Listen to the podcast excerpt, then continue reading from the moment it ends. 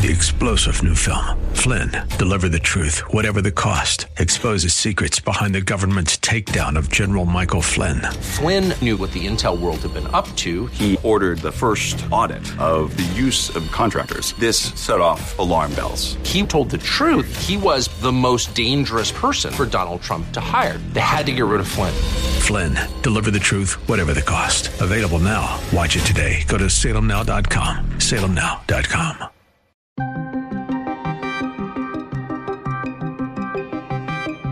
House Speaker Nancy Pelosi arrives in Taiwan, angering China. The Chinese will not let it lie. Though. They will have they'll have their pound of flesh in some other way. The Department of Justice filed a lawsuit against the state of Idaho for their abortion ban. Today, the Justice Department filed a lawsuit against the state of Idaho. The suit seeks to hold invalid the state's criminal prohibition on providing abortions. U.S. household debt is on the rise surpassing $16 trillion.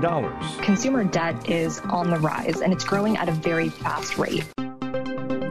This is the Daybreak Insider Podcast, your first look at today's top stories for Wednesday, August 3rd. I'm Mike Scott. House Speaker Nancy Pelosi arrived in Taiwan late Tuesday on a trip to show what she says is an unwavering American commitment to the island. But China condemned the highest level U.S. visit in 25 years as a threat to peace and stability in the Taiwan Strait. Pelosi's arrival prompted a furious response from China at a time when international tensions already are elevated by Russia's invasion of Ukraine. China considers Taiwan part of its territory and has never renounced using force to bring it under its control. The U.S. warned China against using the visit as a pretext for any military action against Taiwan. Chinese ambassador to the U.S., Qin Gang, joined CNN to discuss the visit and says that China is not pleased. Speaker Pelosi's visit to China's Taiwan region, the Chinese side has repeatedly expressed its firm and strong opposition to the U.S. side at various levels through different channels. The Speaker's visit is a major event upgrading the substantive relations between the U.S. and Taiwan, and sends a very wrong signal to Taiwan independent separatist forces. It is a serious violation of the One China principle and the provisions in the three Sino U.S. joint communiques. Gang says that Taiwan is, in his opinion, part of China's territory. The question of Taiwan is not about democracy. It's about China's national sovereignty and territorial integrity. And it is uh, the aspiration of uh, the more than 1.4 billion Chinese people to achieve uh, the reunification of China. And it is an unbending will of the whole Chinese nation to defend our national sovereignty and territorial integrity. Gang goes on to say that China strongly is protesting the Pelosi visit. Her visit, in whatever form, at whatever time during his tenure, you know, carries uh, you know high political sensitivities, and it will result in the escalation of the tension across Taiwan Strait and uh, escalation of the tension in the U.S. China relations. So we firmly and strongly condemn and protest against it. Gang warns that China will defend what they call their territory by any means necessary. To achieve the reunification, as I said earlier, is the firm and the strong will of uh, the whole Chinese nation. So China's sovereignty cannot be infringed, and the Chinese people cannot be humiliated, and the reunification of China cannot be stopped.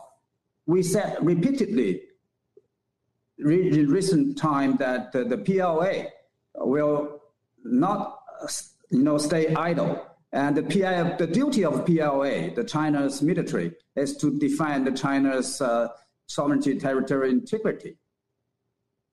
Mr. Abbas. So we will take whatever we can to respond and to protect, to safeguard our sovereignty, territorial integrity. And our response will be very firm, strong, and uh, forceful. Meanwhile, Nancy Pelosi is finding some support back in the U.S.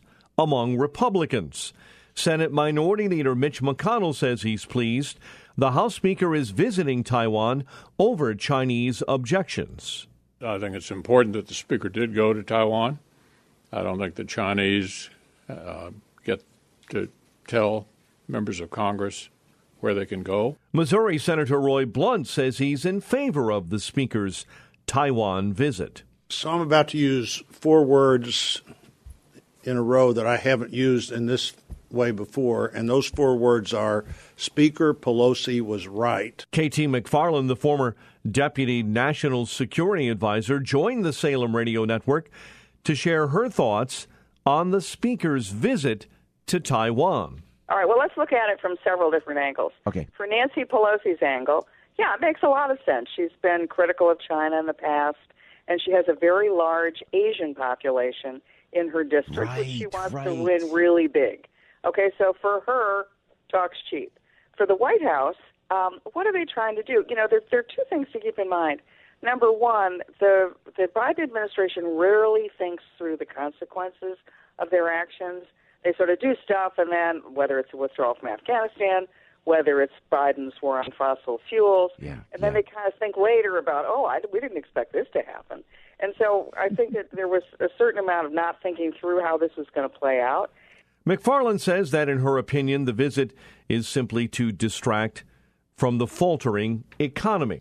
And then the third point is the White House is trying to say, well, this is all Nancy Pelosi's idea. Look, I've been Deputy National Security Advisor in the West Wing of the White House. The number three person in the United States, the Speaker of the House, who is after the Vice President, next in line of succession should something happen to the President. she doesn't just go on a whim, right? She goes in consultation with the administration. She needs military aircraft to get her there. So, at minimum, she's talking to the guys at the Pentagon.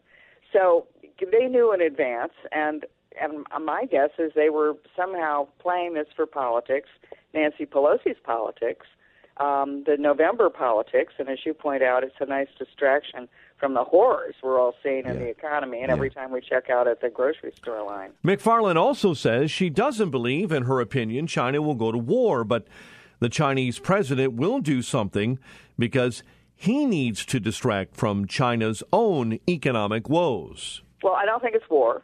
Okay. And I think if it's war, we're crazy because they would out they would defeat the United States in a war, especially if the United States somehow tried to prevent a Chinese invasion of Taiwan. I don't. Let me just say that I don't think those things happen. Okay. The Chinese will not let it lie, though.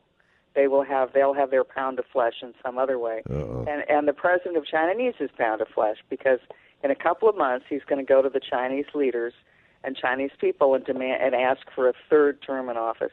He cannot do that if he looks weak and impotent, and he needs to distract from his own domestic political problems of a slowing economy, of the COVID lockdowns, of a real estate bubble crashing. So he can't back down either. The former National Deputy Security Advisor believes that while China won't go to war, they may try to impose a blockade around Taiwan. I think what they will do in response to Pelosi's visit is, well, they'll probably, you know, call off diplomatic relations, kick out each other's ambassadors, but more significantly, they could do as much as have a like a blockade of the the land, the water that's between Yes, Taiwan yeah. and China, Yeah. and then and then by by that state, what they're doing is asserting China's part uh, Taiwan is an integral part of China. Now, what worries me about all that is the microprocessing chips, because China makes 75% of the ch- Taiwan makes 75% of the chips that go into everything from, you know, dog cleaning equipment, to dog shampooing equipment to you know your any of your electronics. And Yeah. if China Ah. is in control of that, then China really is in control of the world economy. McFarland believes that, in her opinion, the Biden administration's flip flopping on policy matters is not playing out well on the foreign stage. the, the problem with the administration is a they haven't ever thought out the consequences of their actions from economic, domestic, international. They just don't think it through, And then um, and number two, they have no clear policy on anything. It's well, wait, we believe in one. We believe in Taiwan independence. No, we don't believe in Taiwan independence. We're gonna we're gonna succumb to the military assistance of Taiwan if there's an invasion, and that's a quote from Joe Biden. Well, no, we didn't really mean to say that. And and so it leaves everybody kind of scratching their heads, and that may not want may not be where you want to be in this kind of a crisis. Department of Justice has filed suit on Tuesday challenging Idaho's near total ban on abortion, arguing that it would criminalize doctors for performing abortions during medical emergencies. Today, the Justice Department filed a lawsuit against the state of Idaho. The suit seeks to hold invalid the state's criminal prohibition on providing abortions as applied to women who are suffering medical emergencies. Under a federal law known as the Emergency Medical Treatment and Labor Act, or EMTALA, every hospital that receives Medicare funds must provide necessary stabilizing treatment to a patient who arrives at an emergency room suffering from a medical condition that could place their life or health in serious jeopardy. In some circumstances, the medical treatment necessary to stabilize the patient's condition is abortion. Idaho's law is set to take effect on August 25 after the Supreme Court in June overturned Roe v. Wade, returning the issue of abortion to the states. This past Friday, Garland and other DOJ officials met with private law firms, law professors, and public interest groups at the White House to discuss legal representation for patients, providers, and any third parties offering abortion services throughout the country. The Idaho law bans all abortions except for cases of incest or rape that are reported to law enforcement or when a physician determines that an abortion is necessary to prevent the death of a mother. Last month, the DOJ created a task force aimed at protecting abortion rights following the Supreme Court decision in Dobbs that overturned Roe v. Wade and struck down the federal right to abortion. Garland says the Idaho law would make it a criminal offense for doctors to save a woman's life. As detailed in our complaint, Idaho's law would make it a criminal offense for doctors to provide the emergency medical treatment that federal law requires. Although the Idaho law provides an exception to prevent the death of a pregnant woman, it includes no exception for cases in which the abortion is necessary to prevent serious jeopardy to the woman's health.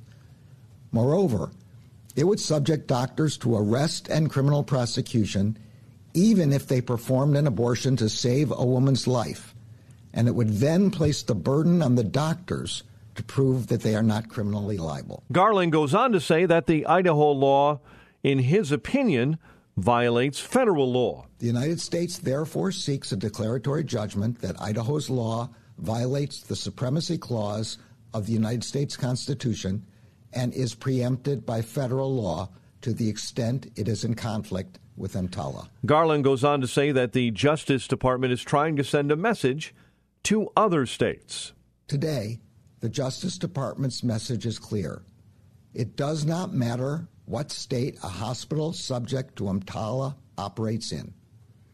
If a patient comes into the emergency room with a medical emergency jeopardizing the patient's life or health, the hospital must provide the treatment necessary to stabilize that patient.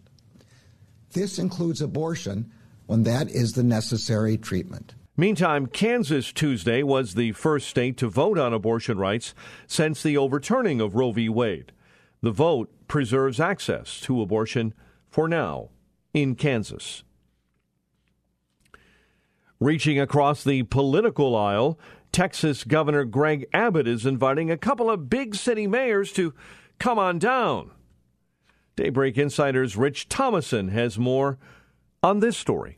The formal invitation comes in a letter the governor sent to New York City Mayor Eric Adams and Washington, D.C. Mayor Muriel Bowser. Abbott says he invited the mayors to, in the governor's words, visit our border region to see firsthand the humanitarian crisis created by Biden's reckless open border policies.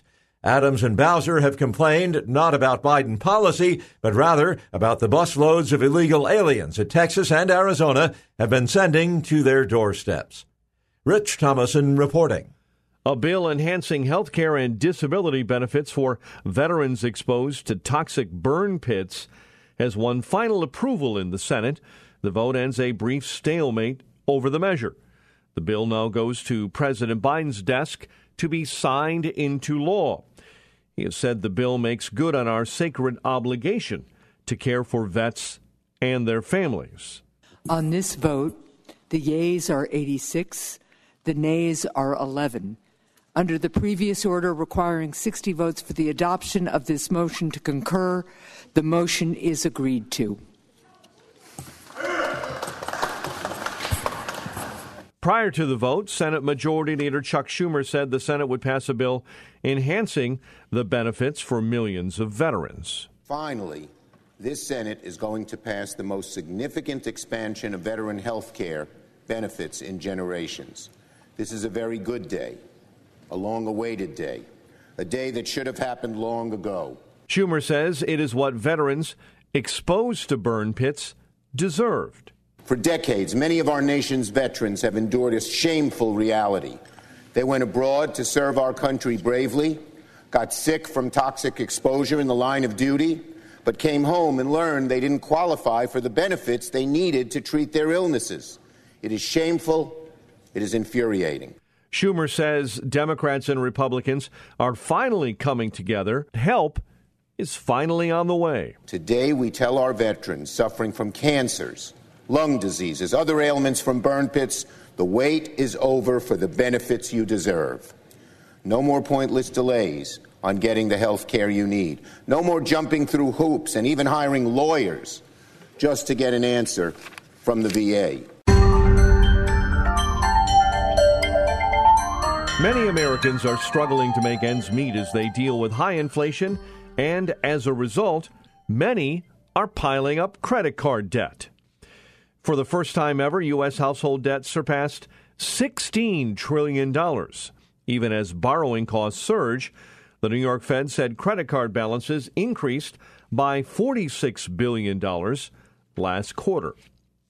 Credit card debt has jumped by $100 billion over the last year in one of the biggest percentage increases in more than 20 years. Credit cards typically charge high interest rates when balances aren't fully paid off, making this an expensive form of debt. High inflation is also making it more expensive to carry a credit card balance because the Federal Reserve is aggressively raising borrowing costs. Shazia Verghee, the general manager of credit services for Credit Sesame, says consumers are leaning on credit cards to purchase essentials. The first important thing to note is that consumer debt is on the rise and it's growing at a very fast rate. And it, I think it's important to note how we got here in the first place. So, when consumers were supported by stimulus and other federal programs early on in the pandemic, they lined their pockets with extra cash. And this extra cash created a lot of demand, increase of demand for goods and services, and created less price sensitivity for consumers. So as demand increased and as supply couldn't keep up, prices started to rise. And so consumers are now leaning more on their credit cards for their everyday spending, and many of them are resorting to buy now, pay later options because they have 0% interest. And as we know, as the Fed is increasing interest rates, it's making borrowing more expensive. So buy now, pay later has been an attractive alternative for many consumers out there who are looking to continue their spending and uh, kind of fulfill that demand, but potentially at a lower cost. Job openings fell to a still high 10.7 million in June from 11.3 million in May. The Labor Department said job openings, which never exceeded 8 million in a month before last year, had topped 11 million every month from December through May before dipping in June. Daybreak Insider's business correspondent Rita Foley takes a look at the numbers. Despite all the talk about a possible recession, there are still a lot of available jobs. Employers posted 10.7 million job openings in June. That's high, but it's down from May's 11.3 million. The Labor Department says the number of Americans quitting their jobs fell slightly in June. The number of layoffs fell too. The job market's been resilient so far this year. The unemployment rate is near a 50 year low. And that's among the reasons many experts believe the economy is not yet in a recession, even though the gross domestic product, the GDP, the broadest measure of economic output, has contracted for two quarters in a row. That's one rule of thumb for the onset of a downturn. I'm Rita Foley. It played a role in Elvis's return to music, and it could be yours. Daybreak Insider's Tasha Stevens has more on this rock and roll story. It is the guitar Elvis played in a TV special that reignited his music career after a seven year stint in the movie business. Singer Presents Elvis is often referred to as the 68 comeback special that was aired on NBC on December 3, 1968. The guitar that Elvis played on the show is going up for auction on August 27th along with some watches, chains, and cufflinks that he gave to his manager, Colonel Tom Parker. Tasha Stevens reporting. And finally, Solar winds from the sun's atmosphere are set to hit Earth's magnetic field Wednesday, triggering a minor geomagnetic storm. During these storms, Earth's magnetic field gets compressed by the waves of highly energetic particles. These particles can release energy in the form of light to create colorful auroras, similar to the ones that make up the northern lights. Extreme geomagnetic storms can disrupt our planet's magnetic field to such a degree that it can send satellites tumbling to Earth. And scientists have warned that extreme geomagnetic storms can even cripple the internet. CBS's Bray Hollingsworth says there may be some disruption in the internet, but the storm will likely not impact infrastructure. Most people won't notice any impacts, but if you uh, heavily rely on your GPS or any radio communications, then you could notice some disruptions. Now, many people I know are wondering what is a geomagnetic storm? Well, scientists say that these storms happen when the magnetic field of a solar flare interacts with the Earth's magnetic field. Now, weather forecasters say in the last week they saw two separate eruptions from the surface of the sun. This may sound complex and maybe a little concerning, but this storm isn't strong enough to cause any infrastructure issues. Rob Steenburgh with the Space Weather Prediction Center says this latest storm has combined with an earlier storm that will collide with Earth at the very same time. We had one eruption early on the 28th of March, and that was headed towards Earth. And now we've had a second eruption behind that one. And so these two are combined now and both heading towards Earth. Scientists think the largest solar storm ever witnessed during contemporary history was the 1859 Carrington event, which released roughly the same energy as 10 billion one megaton atomic bombs. That storm fried telegraph systems around the world. Experts say that if a similar storm were to happen today, it would cause trillions of dollars in damage and trigger widespread blackouts. Subscribe to the Daybreak Insider podcast at Apple or Google Podcast, Spotify, or SalemPodcastNetwork.com. Get our companion Daybreak Insider newsletter each morning at DaybreakInsider.com. Ongoing coverage of breaking news and commentary at SRNNews.com and TownHall.com. Thanks for starting your day with us. I'm Mike Scott.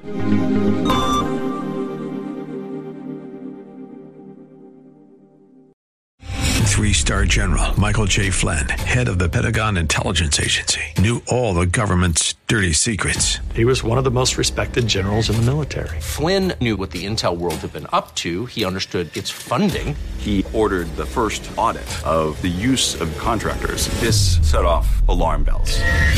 The explosive new documentary, Flynn, Deliver the Truth, Whatever the Cost, and covers the facts behind this scandal. Flynn told the truth. He was the most dangerous person for Donald Trump to hire. I find out the worst enemy that I'm going to face in my life is right here in America. They took my assessment and they wanted me to change it. And I was like, I'm not changing it. They had to get rid of Flynn. With in depth interviews, archival footage, and never before seen personal records of the man behind the headlines. I just felt like I was drowning. Flynn, deliver the truth, whatever the cost. Available now. Watch it today. Go to salemnow.com. Salemnow.com.